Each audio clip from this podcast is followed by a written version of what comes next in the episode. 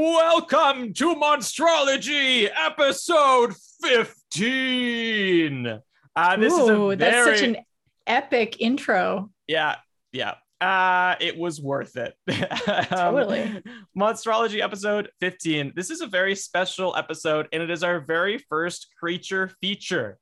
So, the way that this works is it's all about one specific universe. And without me immediately spoiling the universe, although all of you have it on the title of this file, which you have clicked, um, but I've committed to this for 15 uh, episodes, so the bit will never die. Imagine if you had to choose between the number one and nine, which is your favorite number? Well, okay. So within the universe in which we are going to be talking about, my absolute favorite does not fit within that system, Mhm. but I know what you're saying. just a just a number. I mean, imagine Just, just, a, a just, just pick a number from Just one pick- to nine. Just yeah, pick a pick number a from number. one No to nine. big deal. Um, it's just numbers, right? So, Uh, well, but numbers can be very significant. But well, anyway, yeah, I suppose. uh, I then I'm gonna have to go with five. Nice. Five. yeah. Um, I think five is the best number, but my but my favorite number is four. Ooh. yeah, because four in this case is the original number because this week's creature feature is the universe of Star Wars.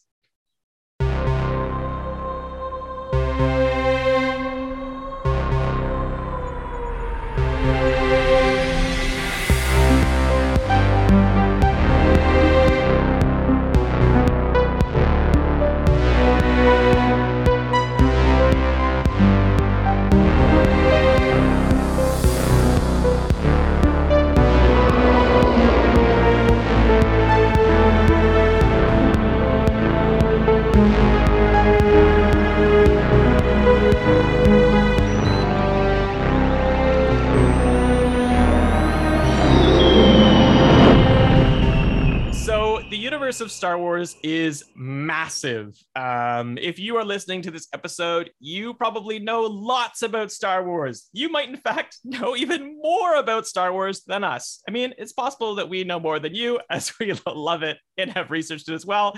Uh, but uh, lots of respect to listeners out there and the creators of Wikipedia, uh, which I used, li- which I used liberally when researching these uh, monsters. Um, today, we're going to be looking at a few different focuses of the Star Wars universe. We're going to be looking at some inspiration and design. Uh, we're going to be looking at the vocal and physical executions of the monsters. We may or may not be doing some impressions uh, that Madrin has has worked uh, worked at for years. Um, it just gives me What- such anxiety just thinking what- about it. What monster is that? That's my anxiety monster, Will. oh, like like a like a big mouth monster. um, we're also just going to take a look at some of the highlights for us of monsters in this universe, our best kills, and to top it all off, we're going to be going through our each of our individual top three Creechy award winning monsters because no creature feature is complete without the Creechy awards. Um, so let's uh, kick it off here, Madrin, with some just uh, discussion about the inspiration and design. Um, I know that w- one of the things that structurally set up the first Star Wars film, and I'm not sure if, if you're aware of this, is Akira Kurosawa's The Hidden Fortress. And I like knew this a little bit, but I watched the film in preparation for this episode, and I had no idea how strongly he used that film as the structure of the movie. Um, so, for those of you who don't know, uh, the Hidden For- uh, the Hidden Fortress, Hidden Forest, that's something else. Uh, That would be a good movie too. Hidden Yeah. Forest. I kept wanting to say like the Hidden Castle and stuff too, but I, anyway. no, and yeah, in one of the video games that I play, that's one of the like storylines is that it's there's a group of elves and there's like a a, a, a forest that is constantly moving, Mm. And so people are always looking for it. Yeah. There's hidden castles too. Anyway, Yeah. this film is is Akira Kurosawa's The Hidden Fortress, and the the first thing that you'll notice if you watch this film as a direct comparison to episode four, and really some of these things carry into the arc of the first three films, so episode four, five, and six, is that the story is told from the perspective of the two lowest characters. So there's two commoners, um, kind of peasants, and uh, they, they're even in a kind of like dusty field. It's not a sand field like Star Wars, but they're walking around in this dusty field. Um, it's and they uh, eventually encounter um, a, a, general in hiding who's very much like the Obi-Wan Kenobi character on Tatooine and a princess with a secret identity. Um, the princess is like even like kind of like feisty in that way and strong. Um, I think Lucas does subvert the princess even more by uh, he described it as making her a stand and shoot character rather than having to like just inform people what to do.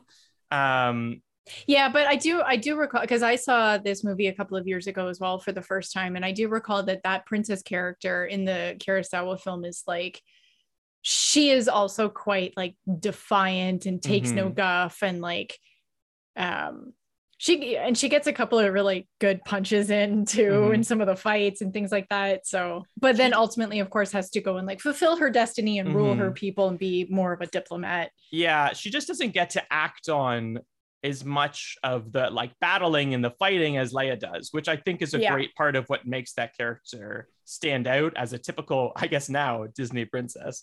Um, it the the film also ends uh, episode four with a kind of award throne room sequence, which like shot for shot when you look at the two. In this case it's just five characters and star wars has this massive room of people like applauding but the shots are really similar. The there's a kind of samurai style showdown with spears that very much mimics the the showdown between uh, lord vader and obi-wan. And in this case um, they have lord of yamana and this isn't specific to the hidden fortress but George Lucas has also been very blatant about the fact that Darth Vader, his costume is borrowed from samurai uh, outfits, like even the helmet and the design and and the whole yeah, and the Jedi the robes Force. are are very similar in that respect yeah. as well too. So it is Definitely. kind of amazing to see how much she blatantly borrows.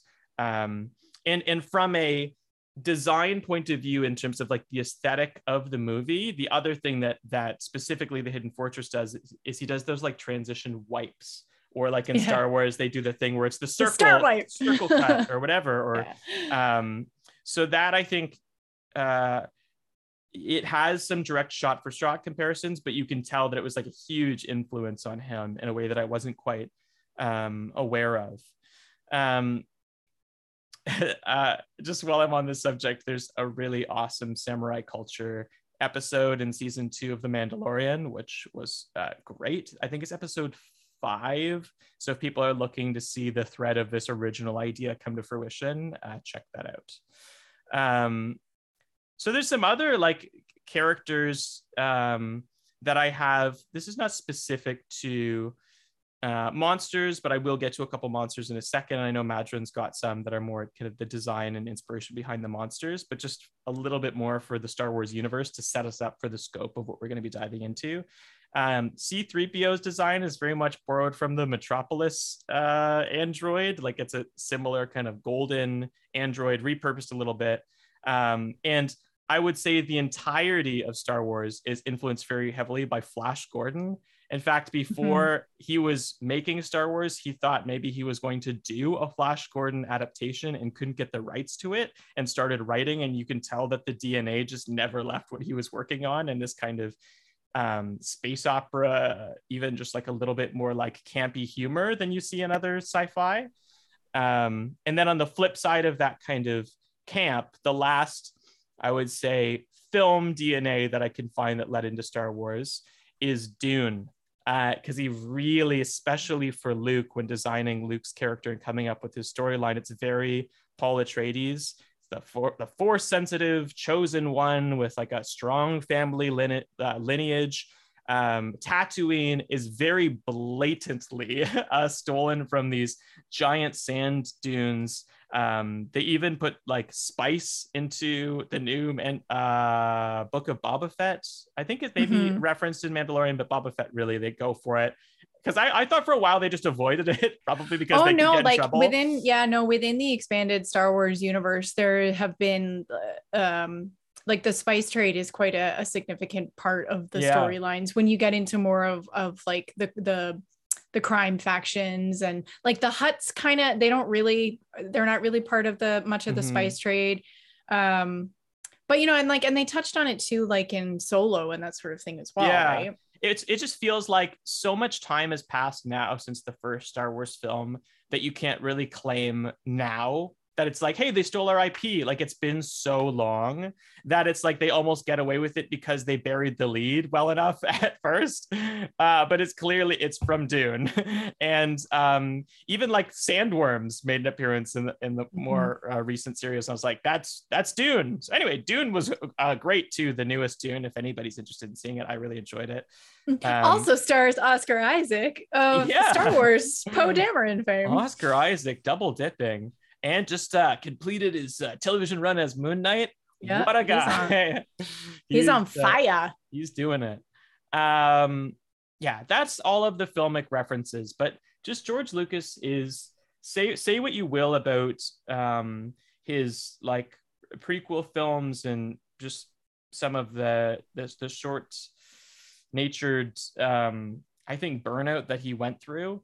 But his world building is extraordinary. Like he he Mhm. managed to take so many of these influences and put it together in a package that is, in my mind, one of the best in the world and always will be and a source of inspiration for so many people and especially these first films he really executes on his idea in a way that is like just incredible so i have a lot of uh, respect for george lucas even if he just uh, i think he just suffered extreme burnout from how much stress and work it was to keep going with those Yeah, I, I agree. Like especially again, like you said, if you look at that the original trilogy of Star Wars, there and you go and you look at and and and George Lucas is very open and honest about who his influences are and, and Yeah. the kind of film work that inspired him when he was in school and like just starting out as a director.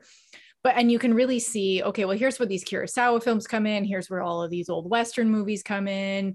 And it's very tropey, right? You know, you've got your hero, you've got your scoundrel, you've got your princess that needs saving and that sort of thing too. But that he can take all of this pre-existing stuff there aren't they're not truly original ideas but that he can make them his own in such an original way Mhm. that it becomes its own new thing well it's funny and too that I- now uh, so many other people are now trying to i don't want to say imitate but you can see now that oh well that at the time you know too. star wars is such a huge influence on everything else that has come after it well there was so many films at the time uh, that tried to be star wars and really the thing that stopped them from doing it is is george lucas's execution of his world i mean he also had you know um, some some powerful connections to i'm sure money and resources but he his vision is what made star wars succeed where everybody else tried to do something star wars like that just fell flat on its face well i mean Um, really with those first like especially when they were making a new hope he really didn't have that much Yeah, power and yeah. influence like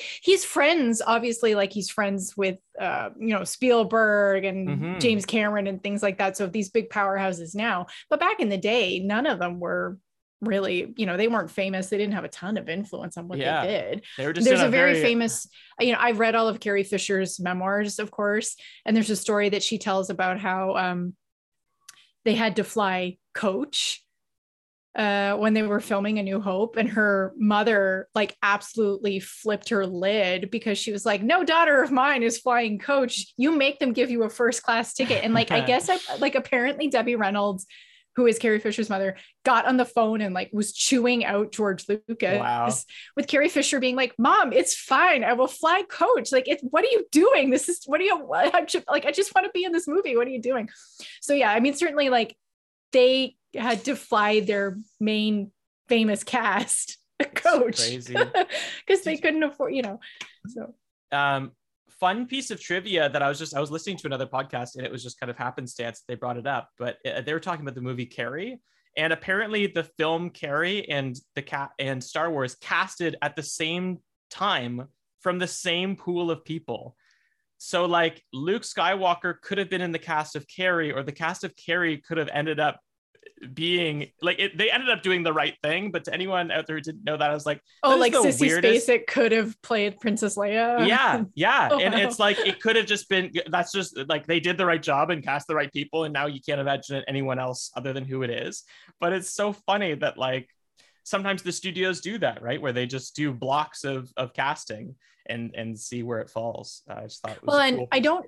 I don't really know if this is the way that they do it now, but like really, really back in the day, you used to be hired on a studio contract. Mm-hmm. And it was like, okay, your contract says that you have to be in six movies in the next four years or what, like mm-hmm. whatever it is that your contract says. And um, like you really did not have very much say in which movies you were oh, in. Oh yeah, and you couldn't do studio pictures with other people too. Like yeah, and like and there was daily, no way that you would yeah, like if you had a contract with MGM, there was no way that you were going to be able to be in a movie that was like Universal or like whatever the other production mm-hmm. houses were at the time. I mean, like I you, still think own, the, they owned you for the, whatever the period of your contract was. The big studios right now certainly have people that are a little bit let's not say like in their pocket, but like they have, you know, we're talking about Oscar Isaac. He's done real good in the Disney circuit. And I'm sure, sure that there is some sort of consolation for like, okay, so we have you for eight months. Like it might not be for six straight movies, but it's like in these eight months, we own you. Like you need our permission to do anything else. And and just by taking up that much blocks of their time, I think it ends up being kind of a similar thing, just because of how long they have to do press tours and all of that as well. Um, anyway, that's a, a whole other thing. That's its own thing. um, you were talking about kind of um, the way that George Lucas took things and, and made it his own. Um, one of the pieces of production design that I thought was interesting is when they're talking about the creation of the Death Star. And they had these kind of original um, production art. A lot of the Star Wars production art is amazing, and we cannot show it to you as this is a podcast, but uh, we've been looking at it in preparation for today. And um, there was like a production art of Darth Vader fighting someone in a hallway, and they're like, okay, that's cool, but it's going to be in a planet sized thing. So it's going to be round. So you got to do rounded hallways. And also, um, it's the, the Star Wars story is very Arthurian, like as in the, the story of, of King Arthur. And so they wanted to have Vader sitting at a round table and that that would be his like council meets at a round table, um, which I thought was interesting. Ah. And that's part of, I think, how they came up, uh, not solely, but like a lot of these things were discovered at the same time and they land on a planet. Um, and when it came specifically to the Death Star, uh, apparently it was, which is, I think, not a secret, but um, inspired by the Reich architecture of Albert Speer. And when you look at this kind of like Nazi architecture, it is very black and red. And I think they they do this a little bit more minimalist in four to six, but by the time you get to episode seven, it's like that is that is some overtly like Reich art of like a big speech with large red banners. Uh, so I, I mean, it's taking the contemporary evil of the Nazi Party and putting it into sci- fi allegory so that we all kind of have this uh, ominous atmosphere.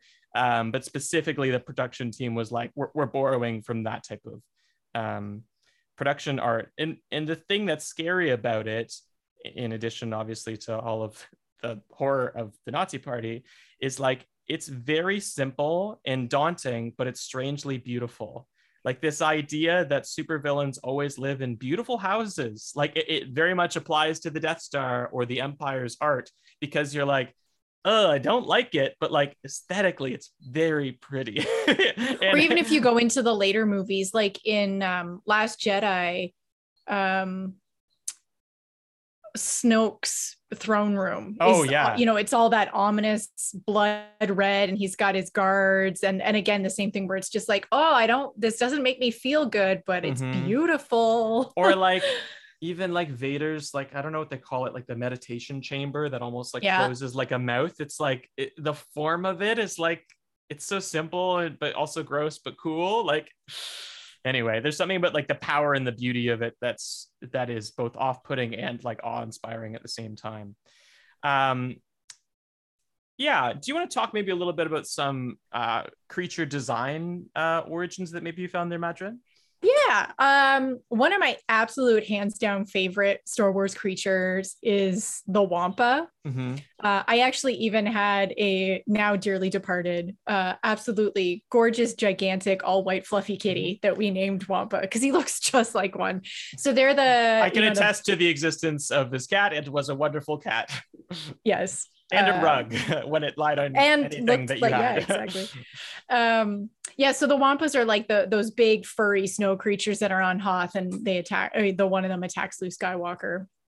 Uh, what I thought was really so obviously they look to us very much like they're based off of um, the the Yeti, which is actually its own kind of mythological creature here mm-hmm. on Earth. Like we don't know for sure that Yetis actually exist in in real life. So they're clearly like they're based off of yetis or like some people call them the abominable snowman. Um, what's really interesting is that apparently early on just like some people think yetis do have in some of the concept meeting notes they were going to give wampas uh, supernatural powers. Mm. Um, and then there were also some versions of it where it was a fish like beast who okay. could actually swim through the snow. Neat. Um, yeah, which I thought was like, oh, like, oh, I wonder how, but like, it's so funny to me that they wanted something that was a fish, like amphibious, but lived on such a cold planet, which is super interesting. Um, and I guess that there are some early old uh, production pictures where the wampa just looks like so ridiculous. Like there are some that it's just it's got this huge round fluffy face and these big round mm-hmm. metallic mm-hmm. eyes uh and so yeah i guess that there are like some old concept pictures that are like that that luckily have been they shelved that um and another th- what i thought was really really cool is that they weren't originally called wampas i guess the original name for these creatures was a yuzzum. Oh.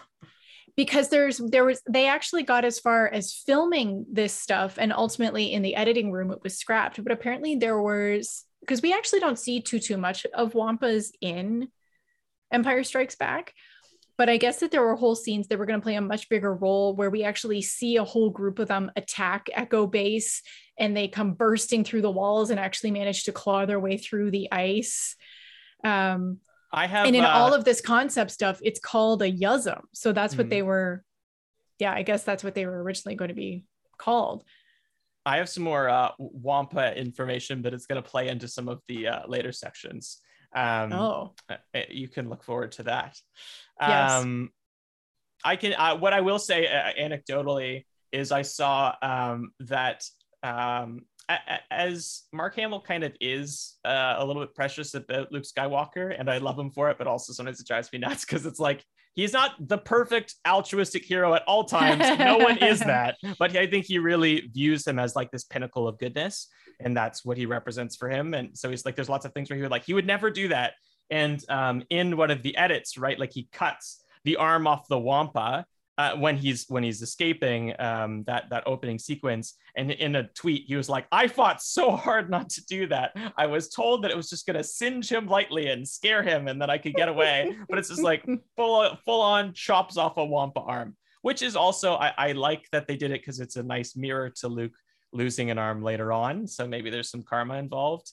Um, in like a kind of motif way, but I just thought you would appreciate Mark Hamill's. Yeah, I was reading like apparently by the way that he cut off the Wampa's arm, and then you don't see too, too like you only just kind of see it uh, cut off the arm and then it's you know like there is some blood and that sort of thing but it's not mm-hmm. like it's spurting everywhere and all over yeah. the place so i was reading too that that this is now proof that canonically wampas wouldn't have very much blood or something oh, like that. Right. But it was just like, because, yeah, they're not going to die from he, bleeding out. It just freezes, I guess. Yeah, basically that that's what it was. That just like, oh, that that they must not have very much blood because you didn't you don't see it spurting out. I, I, hope that that's just like after the limb, they just kind of like cauterize it in ice. It's just like cut off and they just smush it into something frozen. And um, yeah, is that right? Cauterize, cauterize. Isn't cauterize. That when you take cauterize? Maybe I said it. Yeah. Wrong is there any other monster origins you want to talk about before I start getting into physical, vocal monster executions? Well, I think you can't talk about wampas without talking about tauntauns. Yep, hundred percent. I also have a cat named Tauntaun, who is still of this earthly plane. so really, we're getting a good update on uh, Madrin's pet situation. Here's my cats. I also, I mean, not that it's a creature. I also did. Tauntaun had a brother named Lando, Mm. but Lando unfortunately died when they were very young, and I was Mm. very sad about it. But anyway, but yes, uh, Tauntaun is still over there, and it's funny we named her that because when we first got them, she basically was just this like ravenous little beast that would eat everything. And so we were like Uh-huh. oh she's like a little goat. And then but and then separately we had a joke in our house about how tauntauns are like space goats. Uh-huh. so we thought that it was just perfect that like here she is this like ravenous little weird creature that's in my house who really yeah she really she lived up to her name. She was very much like a like a tauntaun. Um, so uh, what I found was, yeah, what I think is really interesting too about tauntauns is that, and I you kind of see this a little bit in the movies, but again, it's a it's such an inhospitable, cold planet is Hoth, and so you would think that it would just be warm-blooded, furry, furry creatures who live there, but tauntauns are actually, um, like li- they're actually lizards so they actually have like a lizard scaly skin and then they have these big heavy layers of fur over Mhm. top of it and i guess part of one of the so you know there's the joke that when Han goes to save Luke and so he cuts open the tauntaun to keep Luke warm while he sets up the Mhm. tent and he makes a joke and he said, "Oh, I thought they smelled bad on the outside." Canonically, they because of this scaly lizard skin secrete this absolutely horrific rancid oil. Mhm. and that's part of how they keep themselves warm and how they attract their mates and things like that and, and part of communications. Like it's a pheromone thing but apparently it's just absolutely rancid to anybody who is smelling it. So that's where I that was, joke uh, comes from is that and again like i guess there are film there are scenes where you hear you you hear more about them talking about how terrible these tauntauns smell like i've got this book here what's the title of it the illustrated star wars universe and what i love about this book is that all of the entries are written as though they are from the perspective of actual star wars characters so Mhm. like the entry on Hoth is from Major Krem Monon, who is chief of the Rebel Alliance Corps of Engineers. Mhm. so he was saying that like the tauntauns smell so bad that he overheard one of his men insulting the other ones by saying that he smells as bad as a tauntaun and he thought that that insult was so horrendous that he put him on like the worst duty for a week as a punishment for insulting his fellow officer or like fellow rebel with how terrible it is Um, that insult was while we're talking about tauntauns, um, I also have a bit of tauntaun information just for those Cool. who maybe don't know what we're talking about. Tauntauns uh, are kind of similar to a beast of burden. Um, it has the ears and nose of a camel, horns of a yak or another mountain animal, and the rest is kind of either kangaroo or dinosaur like. And yeah, when I was looking at the production design, it was it, it ended up being way more lizard than what they landed on, which Yeah. in, in my mind is they landed on something that kind of looks like the like dragon in the never ending story. Like it's like they this do fluffy look white a little just a little bit uh, yeah, with their just with their face the rest of them it, they're Yeah. very practical i love the design but it's funny that they they didn't go lizard they went kind of just a little bit more um it's just a little bit sweeter in a way like that and, and They are, know, yeah, they're kind of cute, and then I think that that that was supposed to be like the juxtaposition of it, right? It's like the rebels move into Hoth, and there are these two more dominant indigenous creatures, right? There's Mhm. the the wampas, and there are the tauntauns, and they domesticate the tauntauns to help them with car- cargo and going from point A to point B and things like that as well too. So, like our domesticated beasts of burden here on Earth, you want them be a little cute, right? Yeah. Like you don't want to think that you're trying to domesticate something that's really scary and is going to kill you at any given moment. well i know specifically for this uh monster as well one of the influences around creating a tauntaun was that they were meant to be kind of um playing with the idea of like a snow western. Like the Tauntaun was supposed to be like a cowboy and its horse, like they were close, they have a bond. And so when you see them going through snow, that's the same type of thing. There's a couple other monsters that are a little bit like this, but it, this in the first three films, that's the closest that we get to that image. Um, that was again an influence on on George Lucas. Oh, see, that's interesting because you never actually hear anybody refer to their tauntaun by name, or you never really see them be affectionate about it, right? I don't know. And like it, even even Han Solo has no qualms no, with but, driving his tauntaun to the point of death, and then just being like chopping that thing. Now, like I understand he does it to help save his friend, but like yeah. you don't were this more traditional Western, he would be like, Oh, I hate to do this to you, Sally, I but I got to save my friend. I know? think that's like, more about, I was going to talk this as an honorarily mention of uh, Best Kill, but I think this oh. is, in, in a way, if we look at it like an animal that they're at least a little bit bonded with, it means that, um, that like the the cutting into it is more of a um, important moment. Like Han Solo is the right person to have no qualms with doing it because it's going to save their lives, right? Like he's the guy who's going to do it, and it makes sense. Um, but I liked that idea of like you just have to sacrifice this thing to save your life. Um, I also so we're just going to get into a little bit of the execution of these monsters. Star Wars is an interesting world because you know when we ran into this talking about a specific character um, ep- many episodes ago but that many of the monsters are have been personified and fleshed out to the point that they seem like they may not qualify as monsters. Like they're fully sentient as a human being would be but they're obviously not human so we get this kind of gray area. So if there's any monsters imagine that you want to talk about that you're like ah, i'm not quite sure if this is a monster just talk about it anyway because that's kind of the power of the Star Wars universe is that we get essentially alien races of people that are not quite human and not quite monster. Oh, oh, I you see. see so you're saying? like like Max Rebo. You're like, is he a person or is he a monster? Yeah, or like Bib Fortuna, or like there's things where you're like, you are like you're sentient like a human being on planet Earth, but you are not uh, human. So if if you have overlap, I've largely tried to focus on the things that seem like creatures. Yeah, I was gonna say I went solely things that that I yeah. thought were like I'm like 99.99% sure I'm just, monsters. I'm just yeah. giving this disclaimer because I think there's some for me that might have a bit of overlap. Yeah, no, I, I hear what you're saying. Like, yeah, like uh, somebody we like can't use um, we can't use Star Wars ethics to talk about monsters that were conceptualized off myth. Do you know what I mean? Like, yeah, yeah. Um, even if it might technically disqualify them in some of our usual definition as a monster. Anyway, wider wider field. Um, uh, Wampas I was going to talk about just because I think that the way that that was shot was really well executed. Great sound, great design. And this happens with a couple Star Wars monsters where you don't really see the full monster. Like the way that they film it is quite selective. And I thought it's one of the best executed monsters, certainly in that.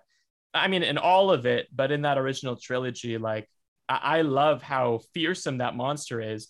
And, and the fact that a monster could could take out Luke Skywalker, albeit that he's not fully trained, right? But he's still gone through the full journey of the first film, is strong enough to take him out, just says something about the power and might of that specific monster. Um, yeah, and I love yeah. the design. And I and I think yeah, it's well, it's kind of like with Jaws, right? The the less we see the of the full body of the monster, the more our imaginations can fill that in. And mm-hmm. just like with Jaws, there was originally they had built a whole full suit a full monster suit for somebody to actually play the wampas like i said that they had they had actually filmed a whole bunch more stuff with mm-hmm. wampas and that ultimately ended up being cut out so i guess the um it was uh going to be played by somebody in a full suit mm-hmm. made out of sheepskin but he had to wear stilts at the same time Oh. So it proved to just be like completely unfeasible. It was too unwieldy.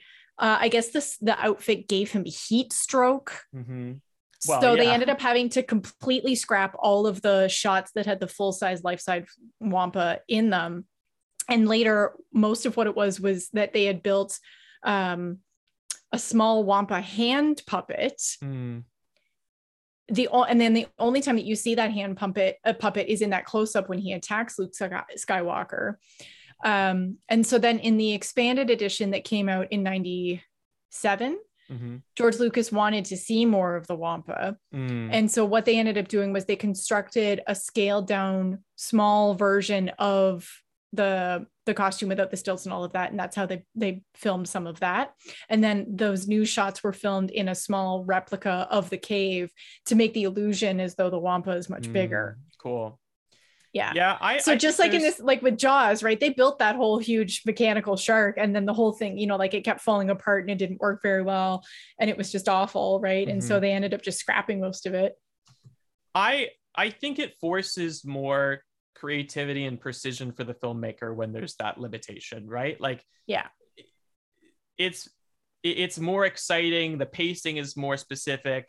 If the filmmaker isn't capable of doing it, like if the director just can't execute, pull it off, then sure, yeah, maybe it'll look bad. But I think the execution of it was great, and it forced them to be really precise about the kind of sequence. Um, anyway, I loved that that part. It also, I think, practically served to justify Mark Hamill's change of appearance of his face between yeah. episode four and five. Because it was a car accident that he got into, or he had some sort of a pretty horrific accident that he got surgery for a, that big old scar. And so they used the Wampa as a way to justify Luke's physical change.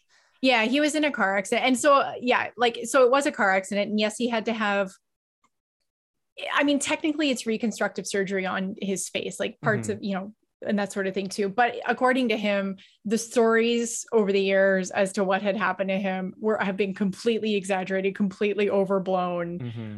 Like I guess there are some versions of the story where like he almost died and half his face fell off and he had to right. have skin grafts and he was like no no no it's just like I was in a bad car accident and like they had to have some surgery on my face but like clearly I am fine. like, yeah, fine. he still looked like but himself, yeah, that's why, but it was. But you are right, is that that is why or, or and actually nobody's i think nobody officially has even confirmed this but so many people think that that is why that they added in that part of the wampa attacking mm-hmm. luke and that we so specifically get that we we get to see that shot of the wampa striking him across the mm-hmm. face like that so i think it's it's a good compromise too so that they just never have to explain it like it it, it works well I, I think that story device works perfectly so that the actor can just be the actor for the rest of the movies um yeah on the flip side of monsters that were executed well, there's one monster that I actually loved the design of, but it appears in the prequels and the execution of it kind of drives me crazy just because of the CGI of it. I think it takes away from the sequence. So we talk a lot about like, you know, the ingenuity that's required in pulling off the Wampa. I love the design of the Acklays do you remember these ones, Madrin? They've got like this terrifying face. They appear, I think, in episode two, the Clone Wars. And oh yeah, yeah, yeah. They're in the arena fight, and right? they're like the amphibious reptilian crustaceans. They've got like a terrifying face. They've got six deadly claws, razor sharp teeth. Like I think they're one of the most intimidating designs of of an actual kind of scary looking monster that we see in Star Wars. But because the fight sequences were animated, like the the way that like Obi-Wan actually kills it is very like let me like twirl this lightsaber and just stab it in the back and it's like yeah. oh man like they've got such good creature designs for that sequence uh, for that kind of like battle royale and it's just it, I didn't like the way that it was shot so I give that like a 10 out of 10 on design but like a I don't know, a three out of 10 on execution. It made me sad because I look at it and think, like, wow, this is a great uh, monster. Well, I think that can be said for a lot of things about uh, the prequels. mm-hmm. It's like a lot of things were, yeah, like really great concept, mm-hmm. but because George Lucas was so obsessed with using such modern technology that really just wasn't quite there yeah. yet. Like, I mean, you just... can't blame him because it I, I, see what he was trying to do because that's really yeah. what made the original trilogy work too. Is he took a leap of faith on on modern technology, and he's just that guy. But ultimately, I think just yeah, you're right. It wasn't quite there. Um, yeah. So I don't know. I gave him an eight to ten on effort. um, certainly not from a lack of trying. Um, but my my my top physical vocal monster execution for me, the best one two punch in all of it is Jabba the Hutt and the Kowakian monkey lizard with the like shrill cackle uh, named Salacious Crumb. Salacious so, Crumb, yeah. so I, I, think of all of the designs uh, of, of monsters in Star Wars, they're like my favorite because the voices are so distinct for each one of those creatures. The designs are so sharp and it's perfect. Like they just work perfectly. They're iconic um uh, like even salacious crumb on a very practical level is always like stealing little bits of food and everyone's kind of annoyed at him but he's just entertaining for jabba enough to be this kind of weird um you know an uh, unofficial court jester pet. Um and just the idea of a notorious crime lord also being the literal embodiment of hedonism as this massive slug. I, I just like it's my favorite of all the monsters. When I thought about who who nails it the best, uh, that's that's who I've got. And yes, Jabba falls in that category, right, of being a sentient creature to talk, but like you are a giant slug. You are absolutely in my sure, mind yeah. a monster. You can have all the personality in the world. You are a monster. um, yeah, so that was um, uh, my favorite. Um, any other uh, physical vocal executions you want to get to, Madrin? Well, I'm not really. What do you mean by physical vocal? I just mean like the design of the creature, either by like the actor puppeting it, or just the the CGI, oh, or it could be the CGI. It's like for me, there's um they had an idea and they executed it really well, and and that's what I think of like for for Jabba is like it, it the production team came through and the vocal actors came through and it really just works on every level. Um, you know, we're going to talk a little bit. Um, we're going to take a break soon, but not yet. There's still a very important segment to come uh, about our highlights. So if you have any um, monsters that kind of sit in your highlights that you think you might want to elevate as to the top tier of uh, monster executions in Star oh. Wars, you can as well.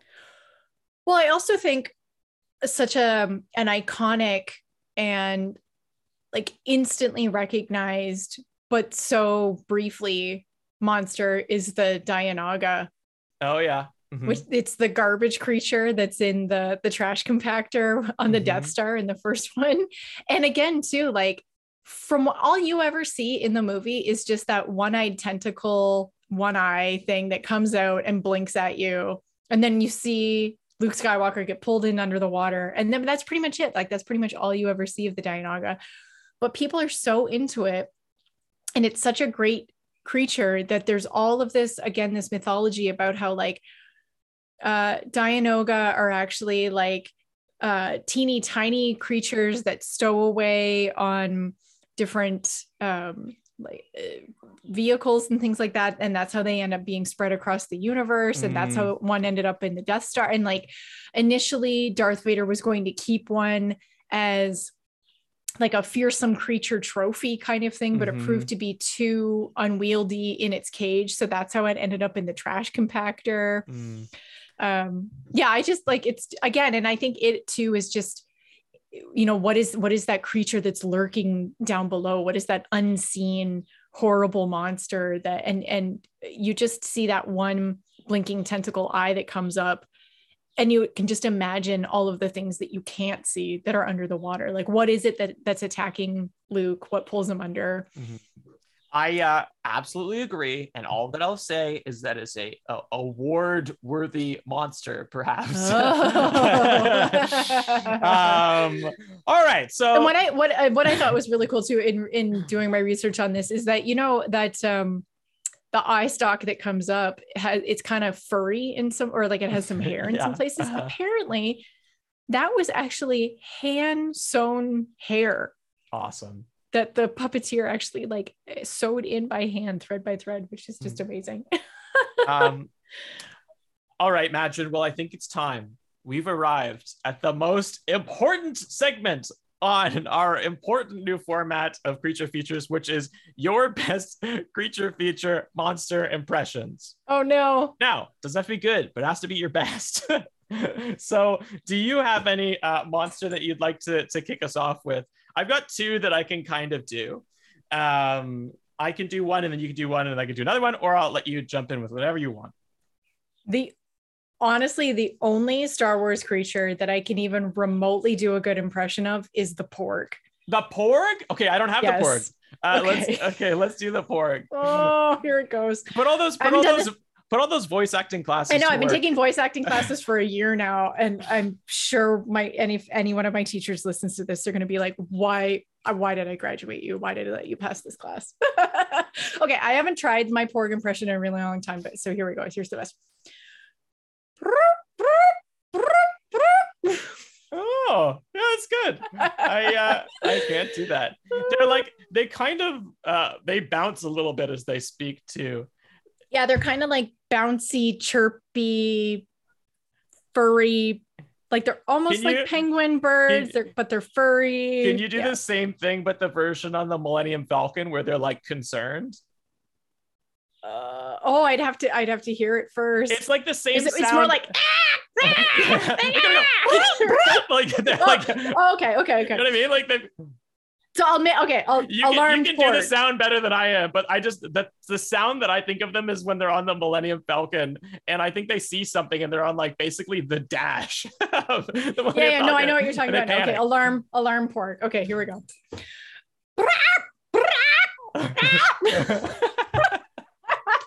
that was not as good. No, that's okay. It's uh, it was your best, and I appreciate it. Oh, Um, oh, Carlos and Crystal, if you're listening, I'm sorry. You shouldn't have Ah. let me pass animation classes. No, it's great. Um, you're not the original, but I'm sure that when they come up with these monster sounds, it's a blend of like 16 different noises that don't It exist. is, yeah. Actually, I was So, listening. yeah, um, the the wampa is, it's a mix of an elephant. Oh, I'm trying to remember what it was now. Well, It's, It's an okay. elephant and a sea lion. oh yeah, I know there's together. some that are a mix of like dogs and horses and stuff. Um, the, uh, the one of the two impressions that I can sort of kind of do. The first one uh, is Jabba the Hutt, and the Ooh. for sure the best actor that exists that could do this impression is Bill Hader. So really, I'm doing a poor man's version of Bill Hader's Jabba the Hutt. Um, but I was doing this in my apartment, and when I do it, my dog assumes that I'm choking. So if you, um, um, if if uh, you hear a bunch of noises, my dog freaking out. So. oh, I put all my pressure. I, I put all the pressure on you. Now it's back on me. Okay, so yeah, good. the Jabba, the Jabba one, I feel like I'm gonna like, oh, I, I'm gonna adjust my body to the mic. It's like, Misaka tuku baka Jedi.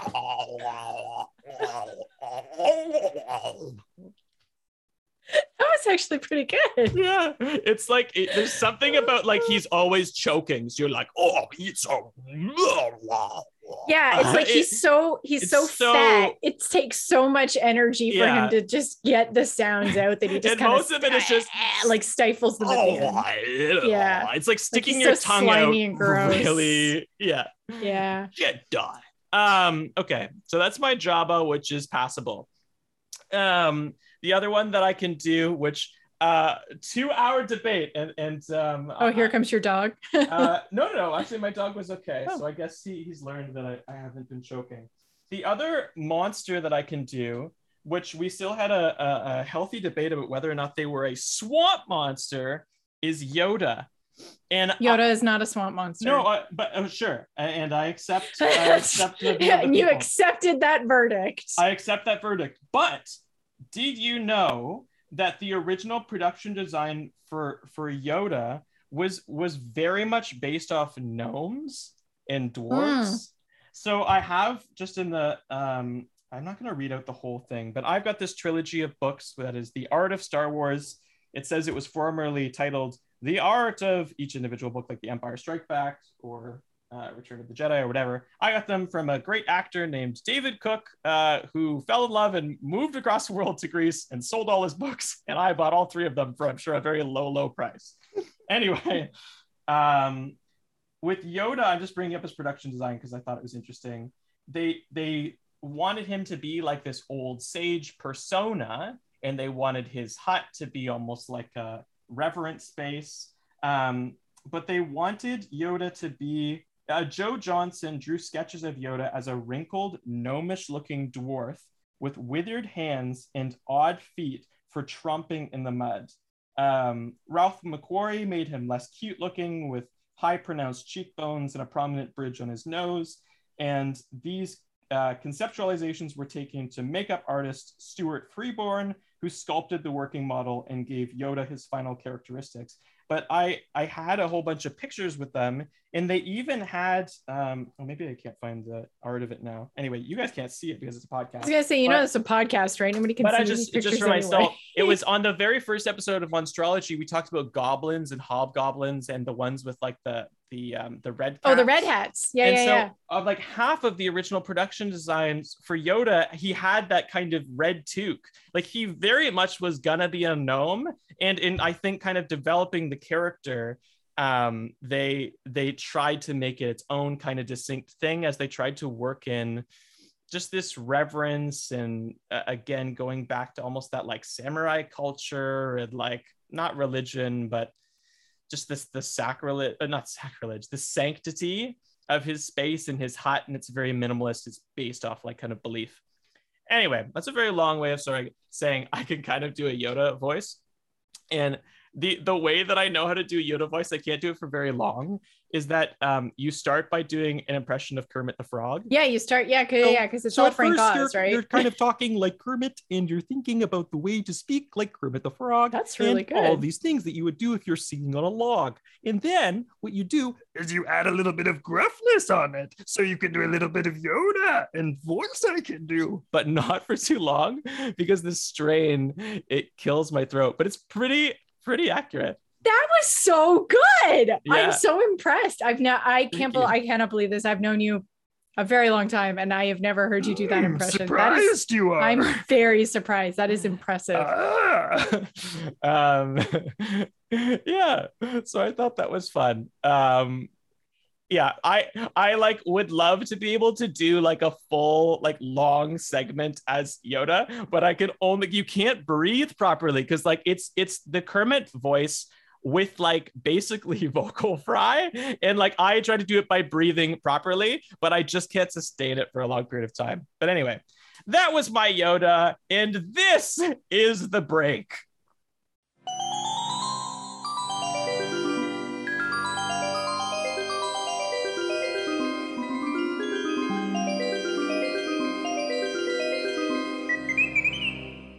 Welcome back to Monstrology, episode 15. I feel like I usually come in with a really aggressively enthusiastic voice. So today we're coming back from the break with your like with a nice NPR voice.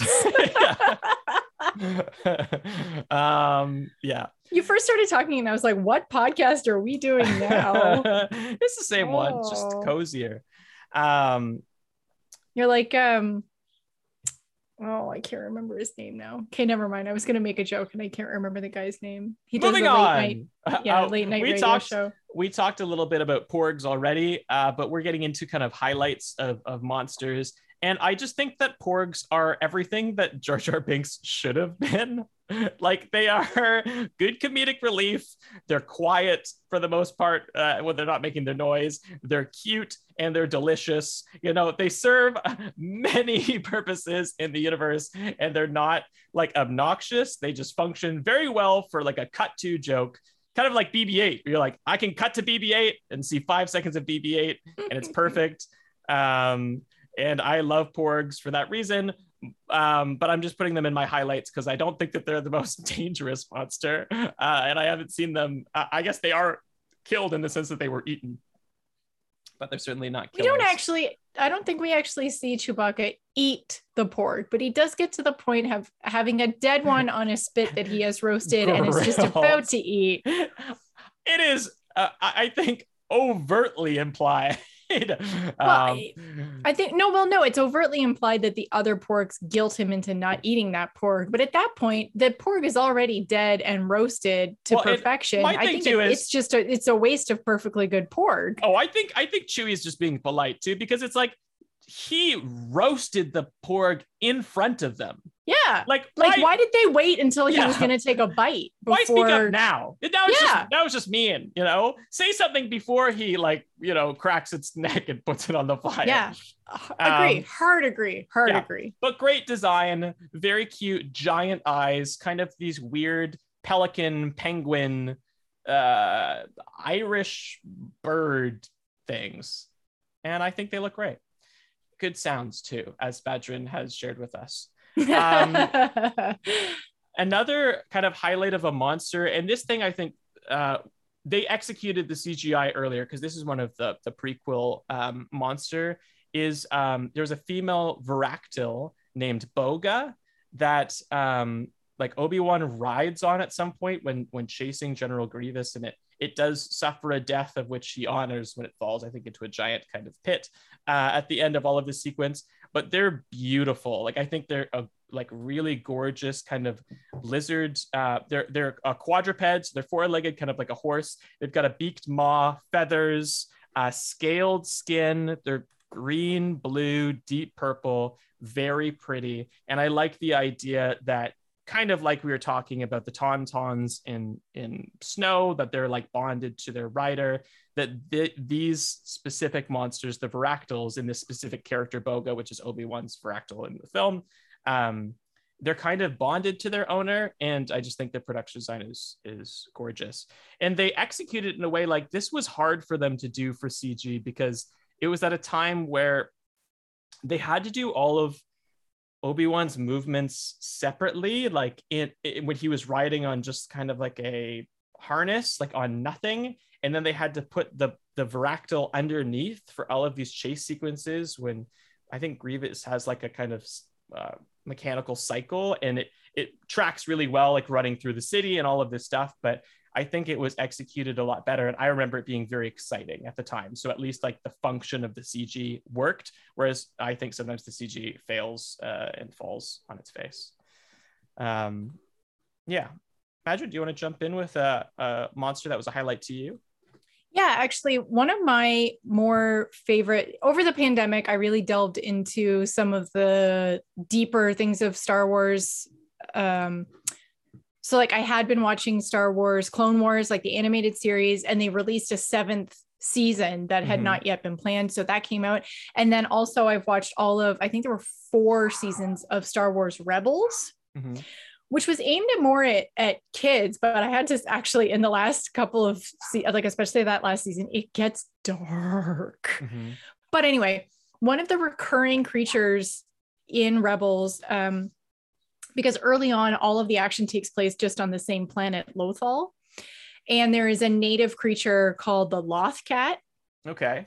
Um and at first they're just kind of like a joke creature. Like you just see them a lot of lothal is grass like grassy plains. And so you see them kind of bopping around and they're hunting loth rats. Mhm. and they're just like really really cute creatures. Like they have this very very round face. So uh, and they obviously start with a cat i- in the thinking of it but then has these very tall skinny pointy ears and these uh, more like uh, almost bird-like claws on the front of them as well too.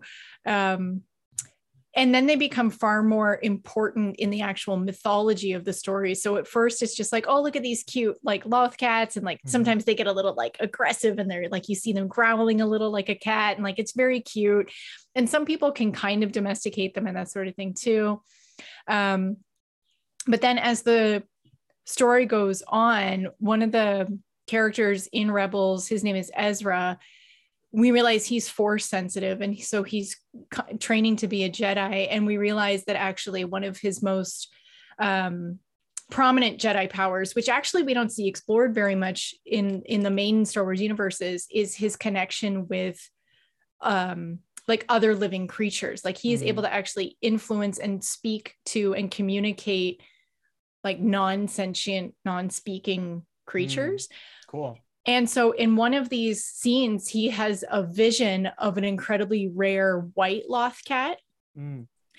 which leads him that by following this loth cat in his vision, he actually ultimately finds out what happens to his parents and like where he comes from and that sort of thing. So it's Mm-hmm. very significant in the story of who Ezra is and like where his Jedi powers come from and and really like the deeper mythology of his story. So it's very interesting that it like in those first couple of episodes, it's just like, oh, look at this tiny, cute little creature they've created. And then later on in the series, it actually becomes so important to our main character in his own personal growth.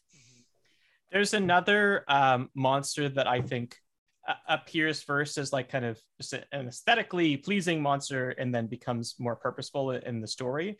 Um, and that's the uh, Voltec or Voltex, uh, which is in The Last Jedi, episode eight.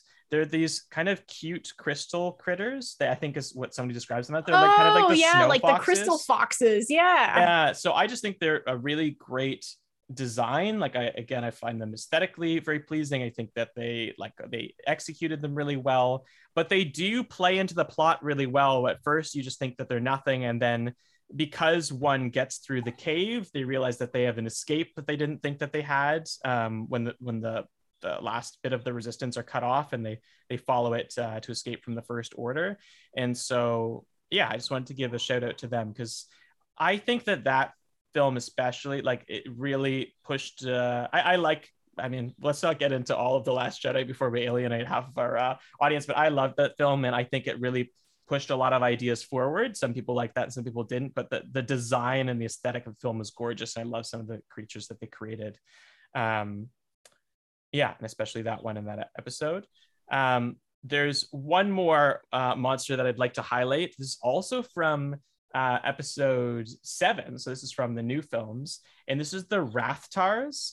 Now the Rathtars are introduced um, uh, by Han Solo uh, uh, as well, and they're referenced, I think, by Darth Maul at some point. That the fact that they're relentless, and he has like a kinship with these monsters because he can relate to how kind of insatiably angry they are. Um, I don't have the exact quote for for that, but they're the basically they're the scary tentacle monsters that are on top uh, that are in Han Solo's ship and when when they discover Han Solo and then it is very like horror-y that they're running down the corridors from this these giant tentacled predators that are known for their sophisticated techniques as pack hunters. And so as soon as you see one you realize that there's also more of them and they start taking out these like fighting gangs on the ship. And um, the design of them is awesome. It's one of the few again we we don't always have straight up horror influenced monsters in star wars because i think we empathize so much with the creatures that we don't see them as a source of fear but for sure the rathtars are meant to be scary. Like you see one coming at you and you're like get out of the way it will rip you apart. You know there's fun, there's humor in that but the creature itself is meant to be terrifying. Um, so that's yeah last- that scene that especially because it's such a fearsome and like you said relentless like you can see it has so much energy and so much drive that's always about at, uh, like attacking whoever is coming after it and Mhm. we see it in such an enclosed space on this ship that Chewie and Han are on.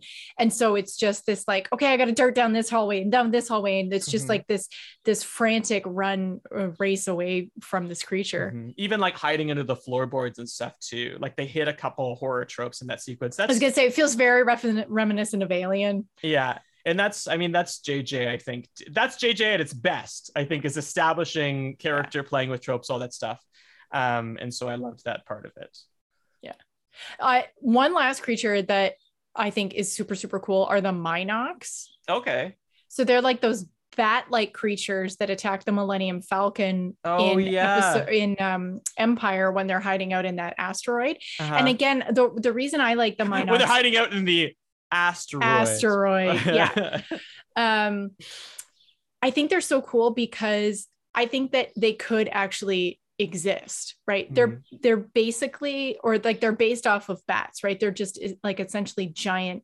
bats.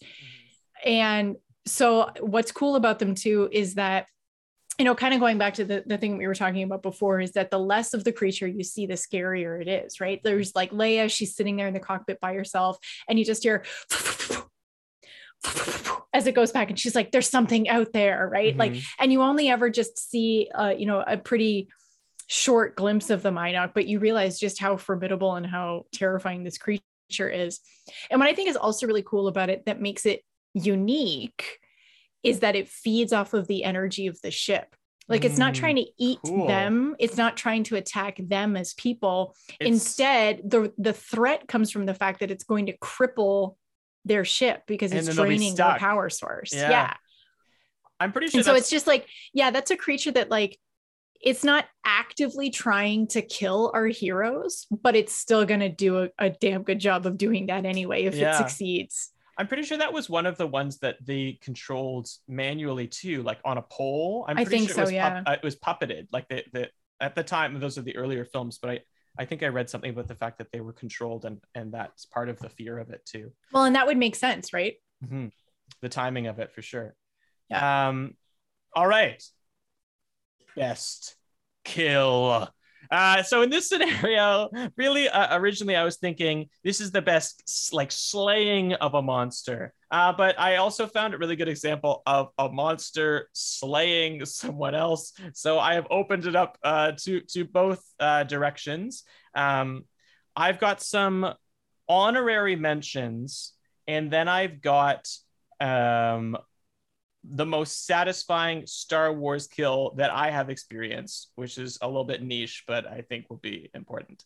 Um, Madrin, would you like to share your kill so that I don't spoil it with one of my honorary mentions? yes because i did not do as much i this is a new format for us so i was Mhm. unsure as to how much i was supposed to be preparing Well, for Look, things. look, Madrin is like an encyclopedia of Star Wars knowledge, so I have to do a little bit more prep to make sure that I don't like fuck up a planet name or um, I'm like a Star Wars. I'm a huge Star Wars fan. In particular, I've seen the very first film hundreds of times, um, but uh, yeah, I've seen all of them as well. But um, Madrin has a little bit more uh, depth of, let's say, legacy knowledge. there are many conversations in within my household that revolve around these things. I think the problem is is that Will does not really have as much opportunity to exercise his nerddom freely Yes. in the same way that I do. I get home and I look at my dog and I say, "So, so what's your thought on the porgs? You know, would you eat them? Would Yeah, you not eat them?" yeah. And he just looks back at me like, "I don't know what you're saying, and I don't care. Hello, how are you?" Which is the beauty of a dog. Anyway, so what's your kill, Madrin?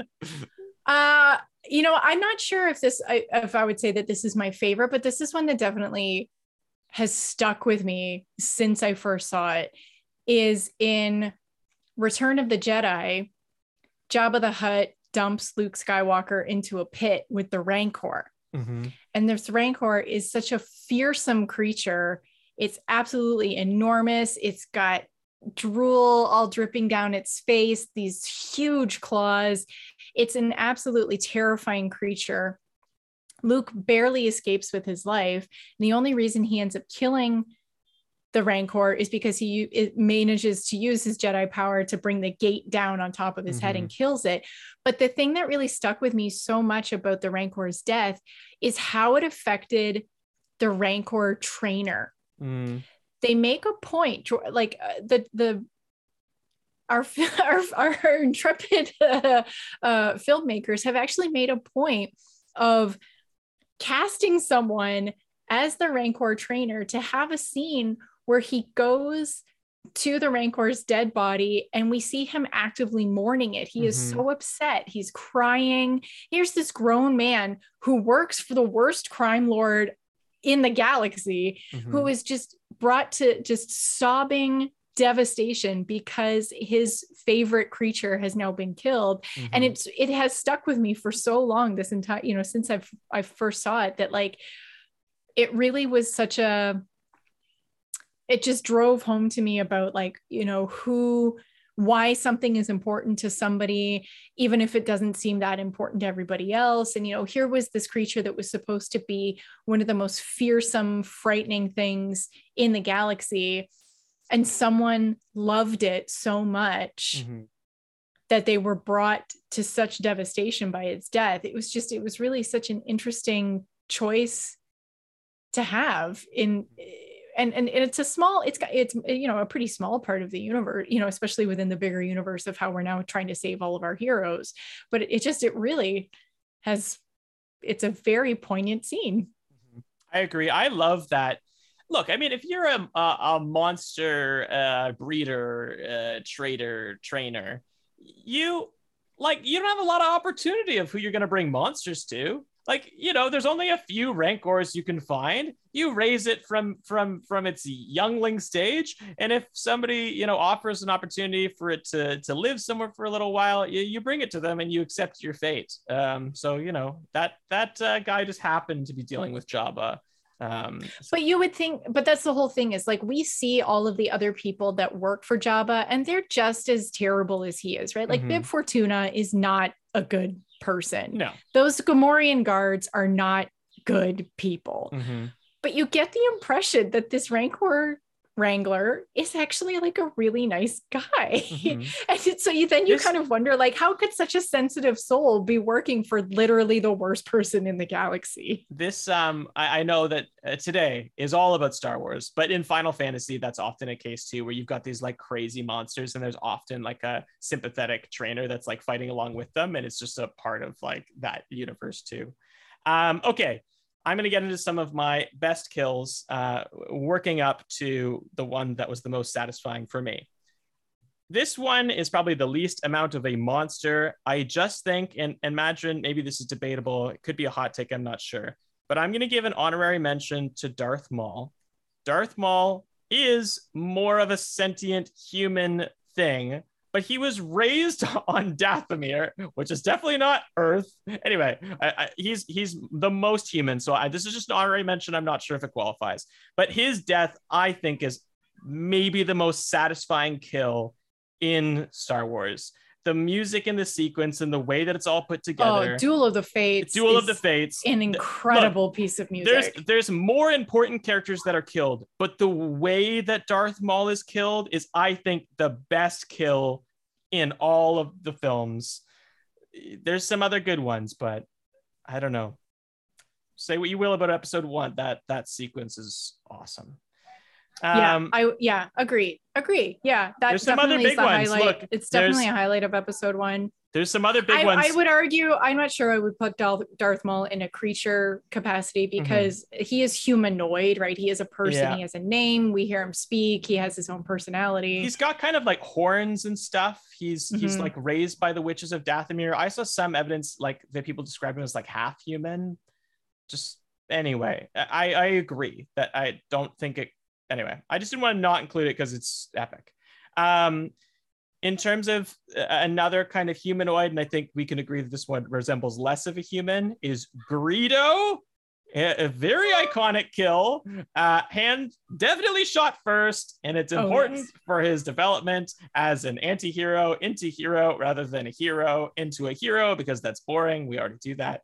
Um, Greedo, take it do or leave know, it. I have a I have a Christmas tree ornament of that scene.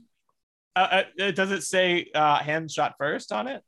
It doesn't say that, but it actually plays the audio, the original audio from the original movie, and so you can uh-huh. hear Han's blaster go off first yeah. in the audio of this it. But is... yeah, the ornament itself is like it's shaped as though it's that the booth in the cantina and it's mm-hmm. Han sitting across from Greedo and you can see they've each got their like their their blasters I just think like out. with like it, let, taking away some of the lore and detail that we know about the Star Wars universe and going to like kind of a production design point of view, Greedo does not resemble a human being, even if he walks on two feet. You know, like he is something, uh, uh, uh, you know, otherworldly.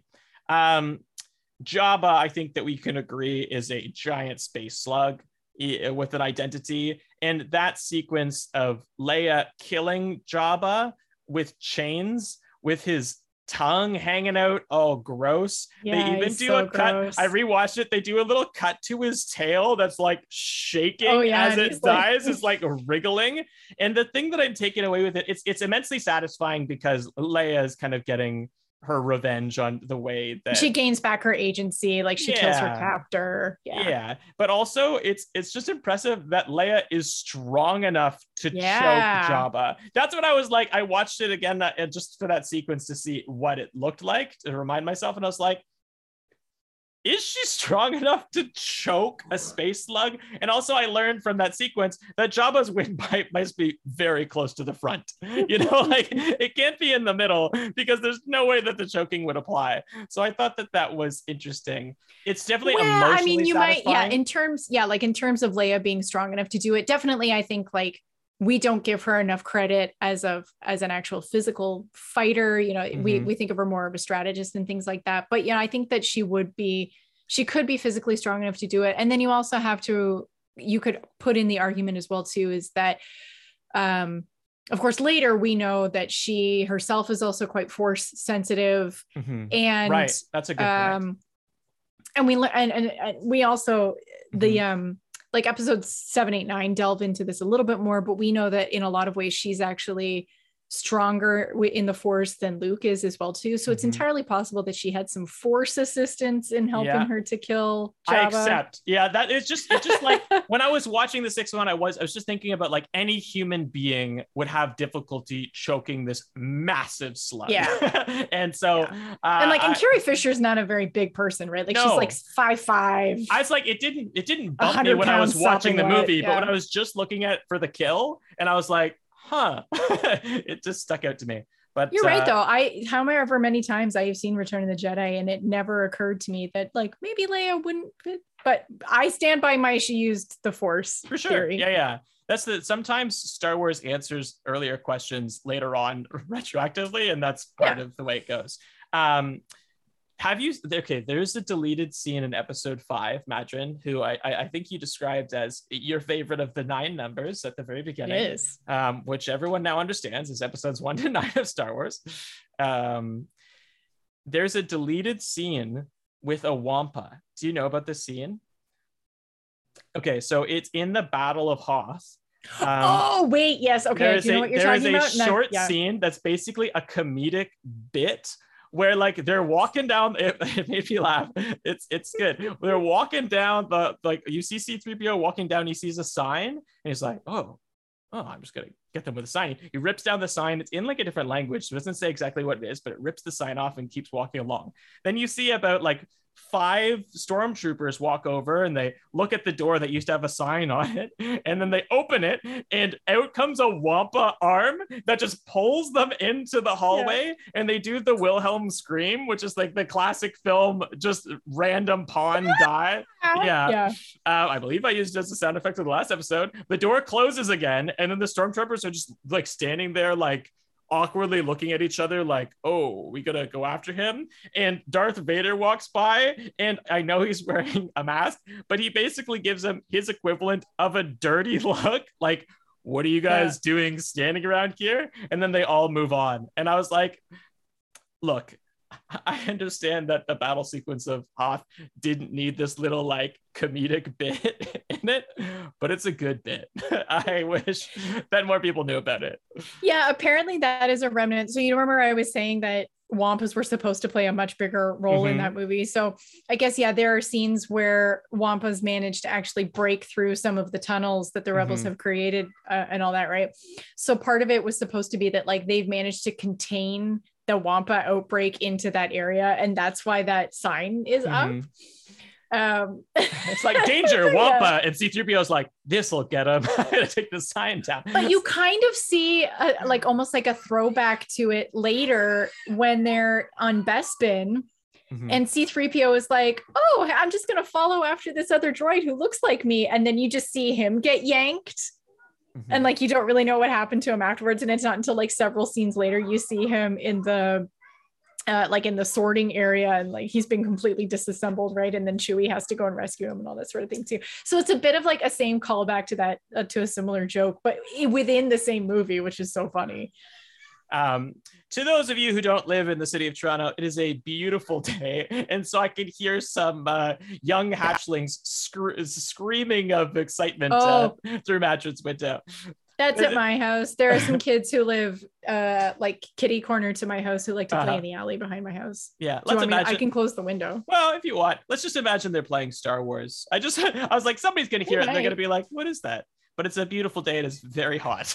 um, Okay, I've got one more kill, and this is the kill that is the most satisfying to me. It's from a game. Uh, it's from Star Wars Jedi Mhm. Fallen Order.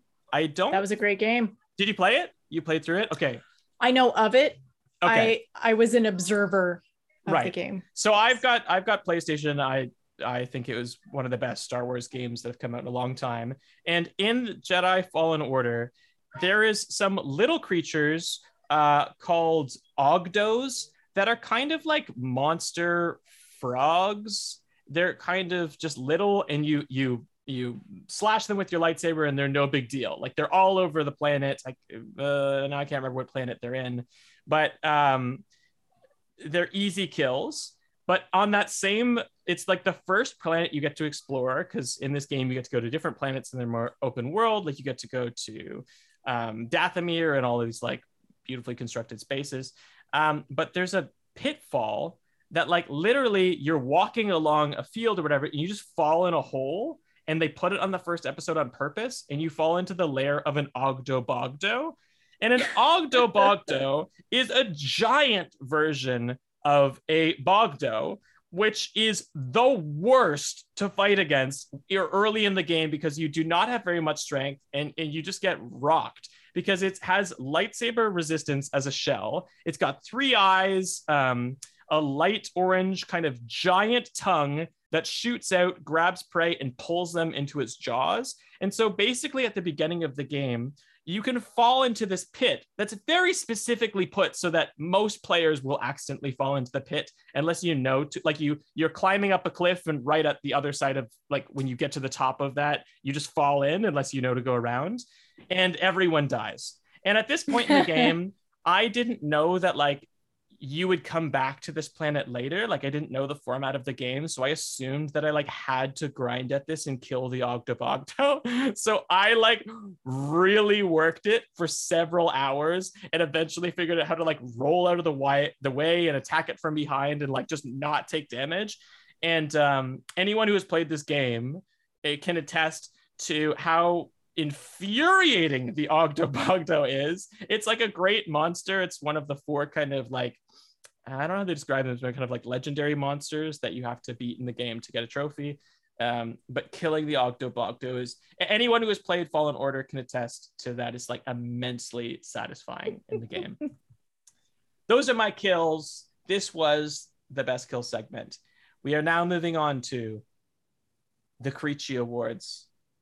If I had the rights, I would play the um, throne room music underneath this. I do not, so you'll have to imagine it as we as we go through.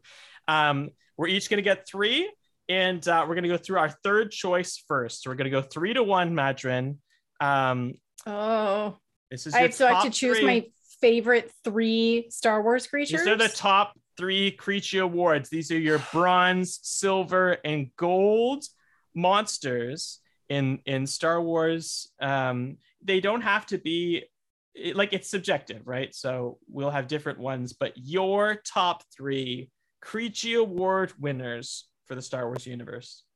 Do you want me to start Yeah, with I've already bronze? talked. Yeah, I'll, I'll, go- I'll let you go with yours first because I've already talked about all my favorite creatures. This isn't going to be very surprising to anybody. Okay, so my number three bronze medal Creechy Award winner is Krayt Dragons. Oh, They are yeah. very cool. So in the first film, you just catch a glimpse of a giant skeleton on Tatooine. In the, the it's in like the opening minutes, in the sprawling bones of a giant dragon. Uh, like kind of implies that there's like a terrifying world in this desert planet where it's just like there's brutal, scary things that can kill you. Which really, it's true. Tatooine is there's like riddled with, Yes. with deadly monsters.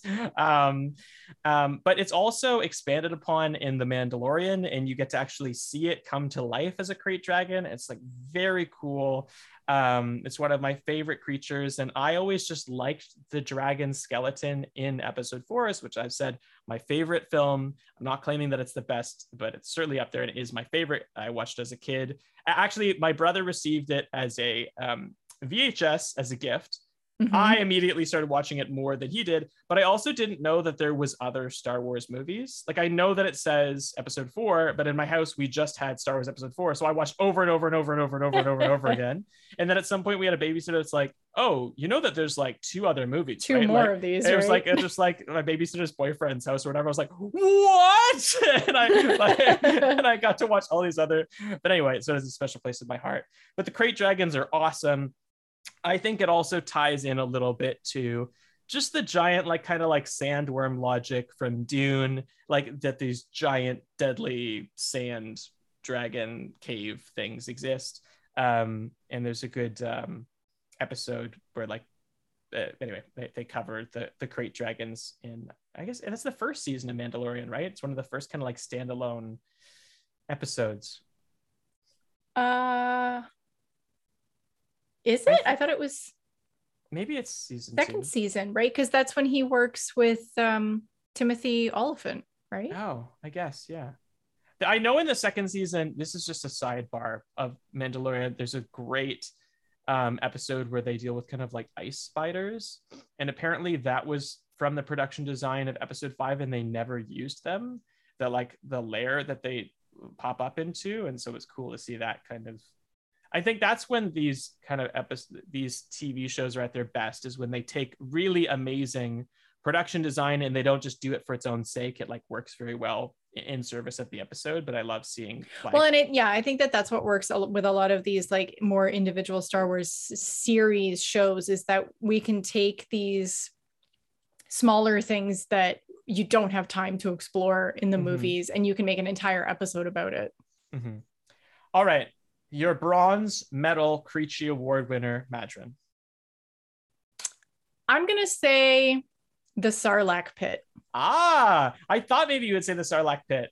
I I didn't include it in one of my highlights, but can I just say a little thing about the Sarlacc pit that I thought was cool? sure they're so old. I Yeah. didn't realize that they're like 30,000 years old or whatever. yeah well because in the lore of star wars tatooine actually used to be completely covered in water Uh-huh. and it was not always a desert planet and so that's kind of where the the thinking is that that's where the sarlacc like it wasn't always a pit that it actually is a thing uh-huh. but um and then it, and it has managed to adapt itself and survive as the planet went from covered Huh. in water to being completely desert Yeah. I just thought it was amazing that like number one, a creature could live that long, but that at the end of its life, it's just kind of like, you know, I've explored enough of the world. Let's just never move again.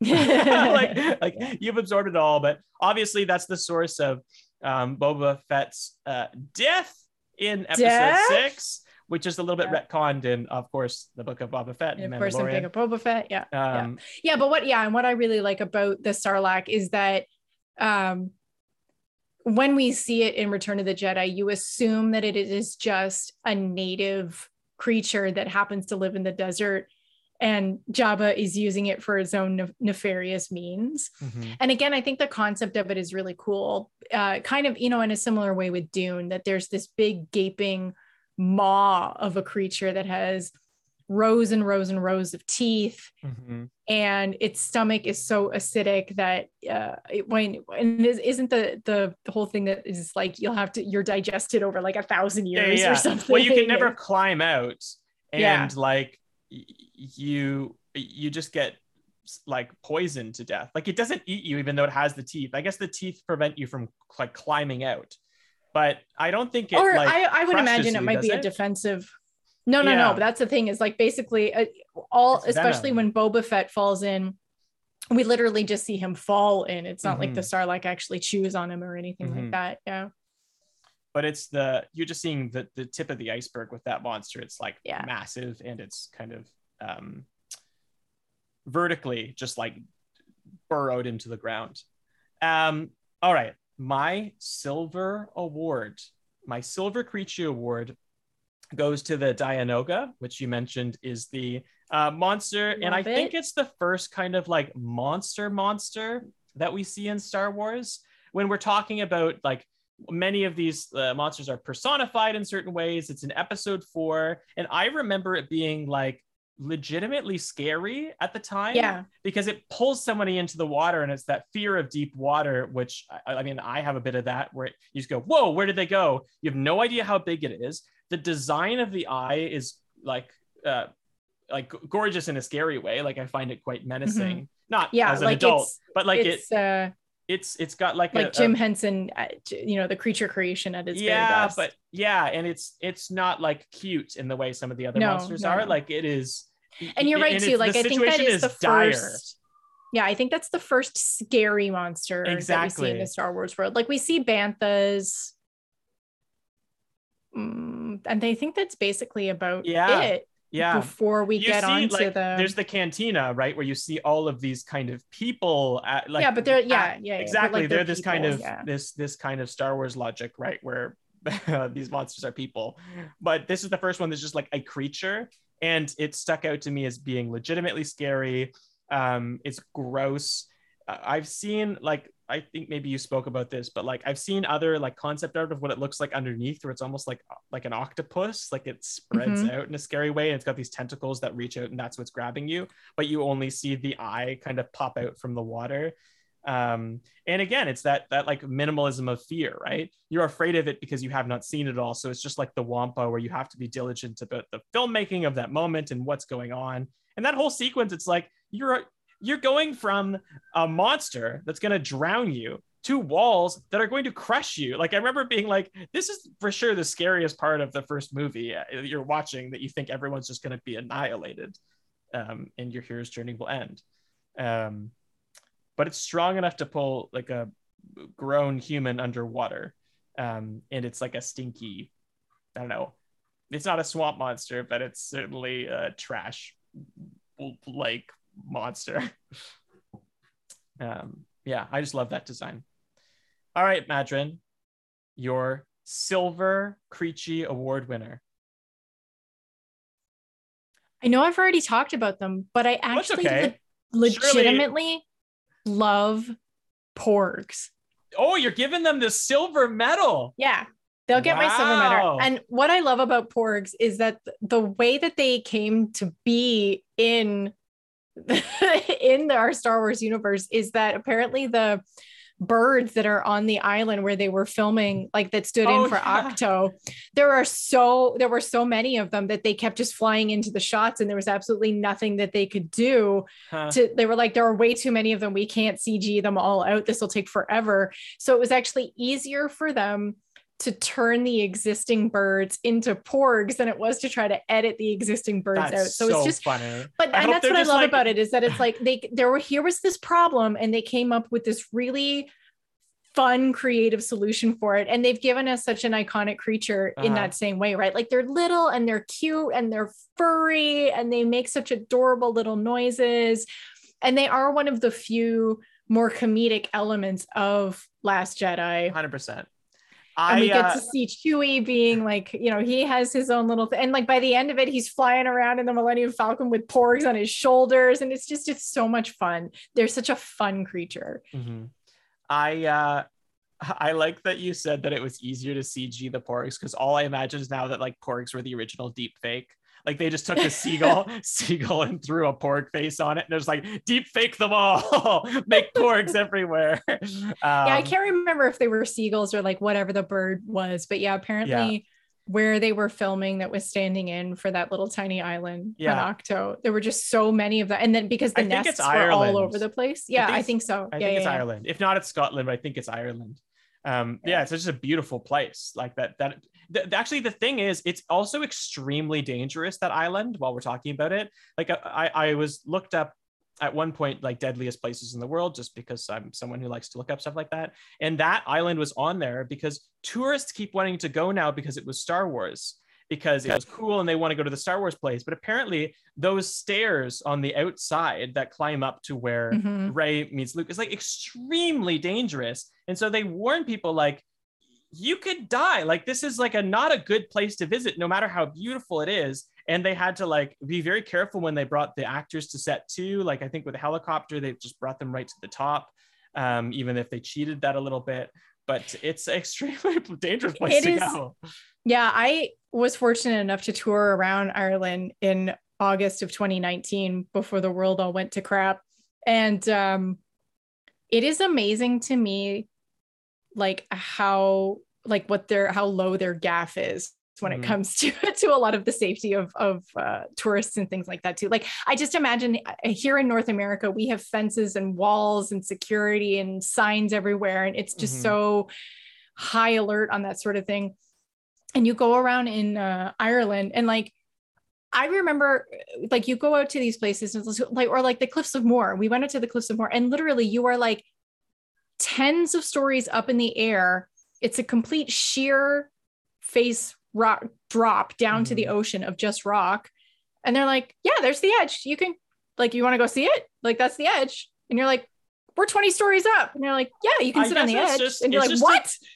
it's like Australia. So yeah, it's just has, like they're yeah. Australia has all like the the deadly creatures and stuff. This this place is just inherently dangerous. I guess it's so inherently dangerous all over the place that to keep reminding people would be a waste of time. Like yeah, in, and like where we are, there's not that many dangerous things that are going to kill you just by walking by it. So it's worth it to put up a sign like, "Hey, be careful around here." But well, basically, like, the attitude is like basically the attitude is like you're all grown adults. You can see that you are on a sheer cliff face with mm-hmm. nothing between you and the ocean but 20 stories of falling where mm-hmm. you can contemplate how stupid it was for you to come over the edge of it. There you know like their whole attitude is basically like you're an adult you can do whatever you want. We told you this was stupid. It's yeah. Like...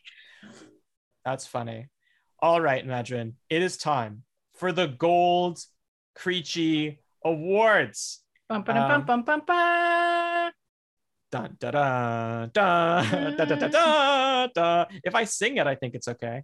Um, okay. My well, we also will just disclaimer: we are making no money off of this. We are not no, profiting no, no. off of Will singing Indeed. the Star Wars music. So. Not yet.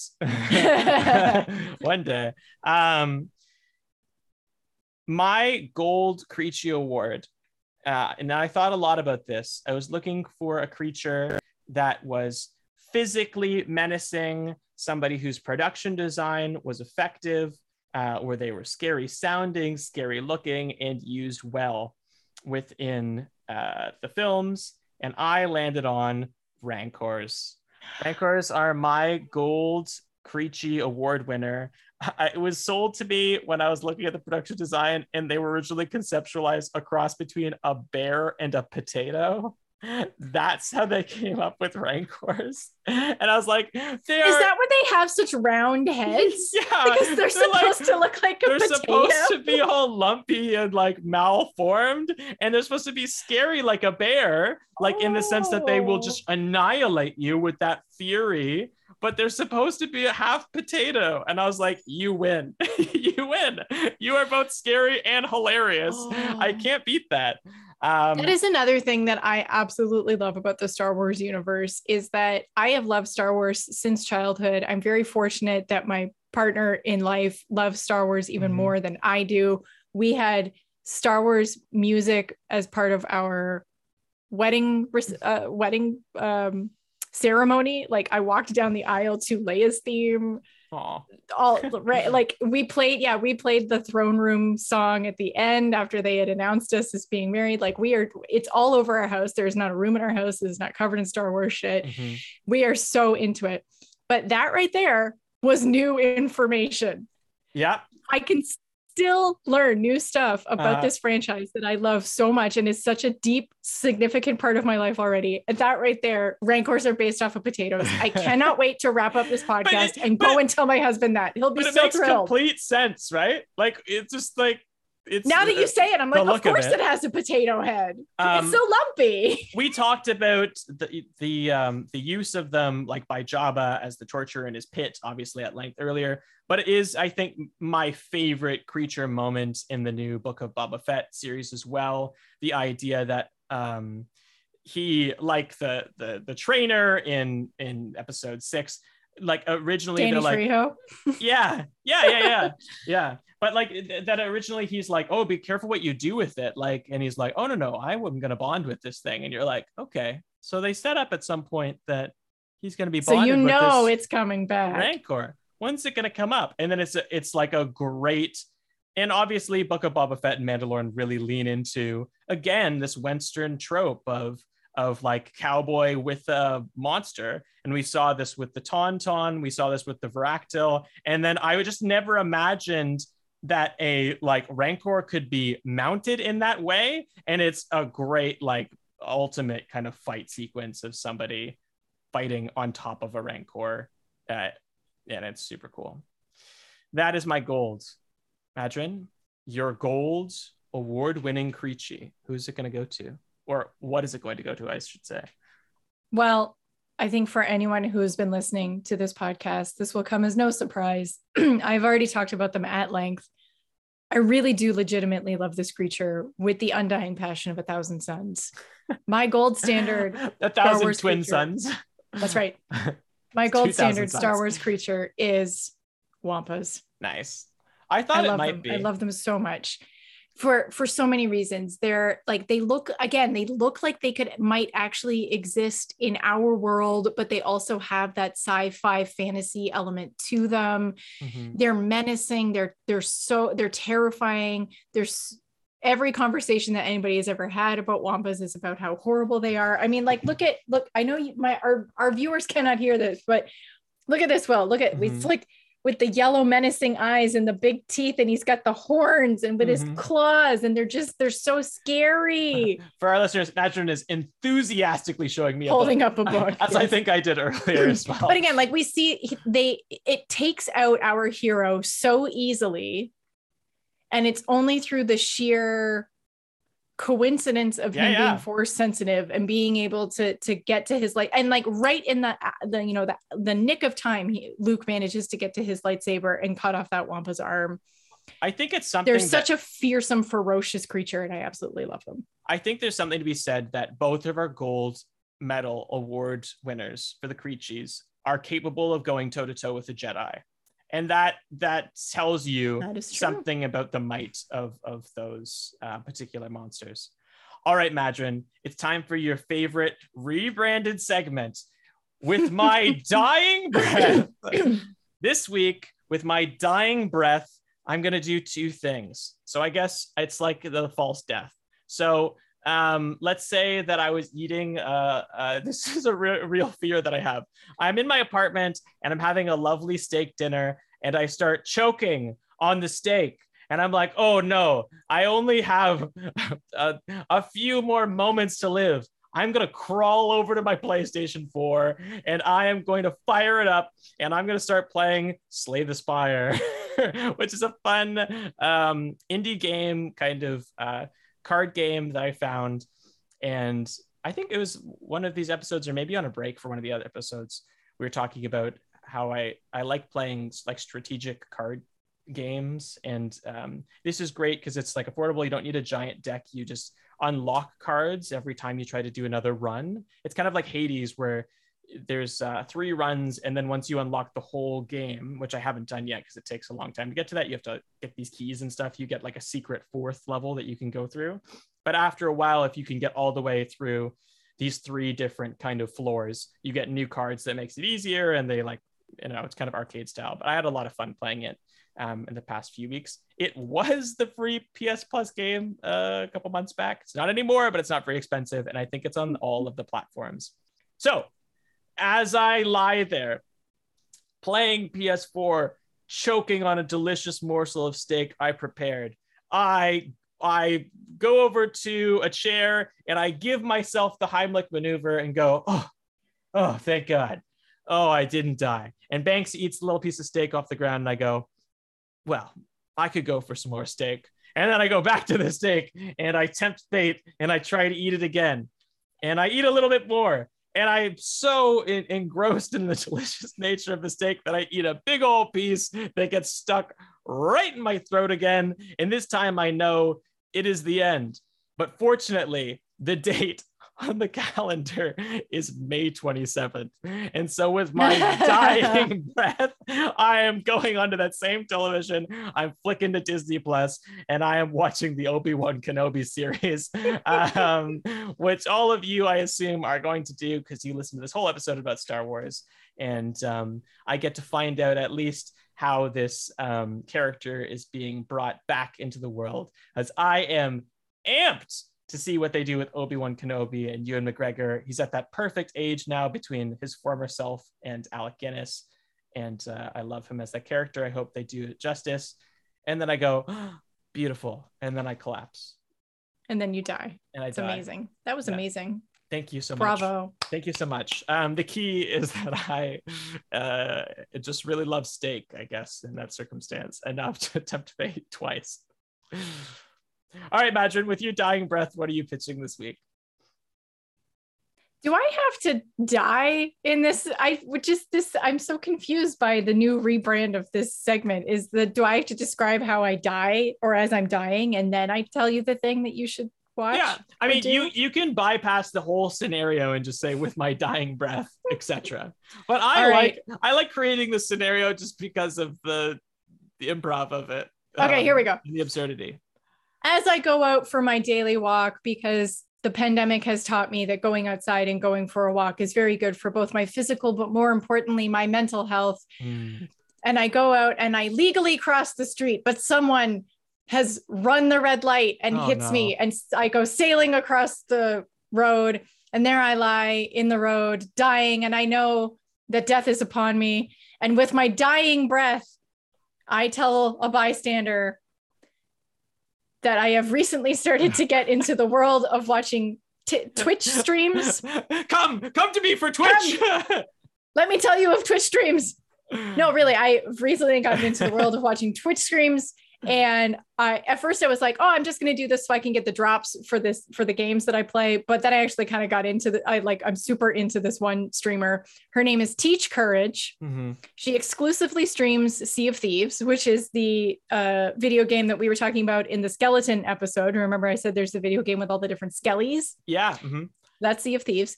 Twitch or Teach only plays Sea of Thieves, but she plays for like five or six hours a day. She is the oldest Sea of Thieves partner. She's a retired teacher who lives in, I think it's Denver. Okay. She's awesome. Her whole stream is all about positivity and love and encouraging people. And she just brings this like really warm, sunny, wonderful experience to the internet, especially on a platform that can on oftentimes be very toxic. Mhm. So the reason, like, I'm everybody, I think should go and check her out. But the reason I'm really going to push, I'm going to promote right now with my dying breath, because she is trying very much to be a Twitch partner. Mm-hmm. So she has set her own personal goal of having 10,000 followers. As of this morning, she had 9,100. So she's very close. Oh, I'm gonna have to get right up on that. So, with my dying breath, I tell this bystander and all of you to go to your Twitch accounts and follow Teach Courage so that she may get Twitch partner and that I will know that with my last ounce of life, I helped to get her to that goal that she Mhm. wants so badly. I like that. In, in And this, then I die. in this scenario, you're like, I must help this person, and I'm like, I must eat steak. uh, but see, that- but that's the kind of vibe that Teach Yeah. puts out. I don't Yeah. even actually know her. Mhm. Clearly, if she lives in Denver, we've never met. I like might write a little comment in the con- you know in the chat box, and she might say something back to me. But she has 9,100 followers. There's no way she actually knows who I actually am. But she has cultivated. So her whole channel is all about love and supporting one another and her whole like she's got a she's got a catchphrase every time somebody comes into the chat room she says uh blessings and love to you blessings and love to you and it's like she's just got such a positive vibe Mm. i legitimately would like everyone to go and follow her so that she gets her followers she gets to 10,000 she earns twitch partner because i think she need, she's she's definitely earned it we could all use some of that wholesome Yeah. uh, love in our life. Um, okay, so that is the end of our dying breath. our That's the creature feature of our very first creature feature. Um, to everybody listening, please let us know if you enjoyed this creature feature, if you'd like us to do more creature features, and if you have an idea for the next creature feature that we could do. They're kind of special episodes. Uh, we'll be returning back to our regularly uh, programmed format uh, for episode 16, which we love, but we figured we'd uh, spice it up a bit and do something. I like different. that we did our creature feature on on episode 15 Yeah. because it's like it's a good milestone. Uh-huh. It's like a good time to be like, hey, let's just switch things up a bit and like Mhm. have you know a very special episode. I like it. Yeah. So maybe, uh, hey, maybe episode 30, we'll come back to it. Yeah. Or maybe sooner than that if people are love creature Maybe features. 20. Maybe we'll do it every five. Who's to say? Who's Maybe to say? who knows? We'll run All out of universes though. Yeah, maybe not every five. Well, we'll see. Anyway, uh, I hope you have a great two weeks, and we'll see you. Uh, well, you'll hear us on the next episode of Monstrology.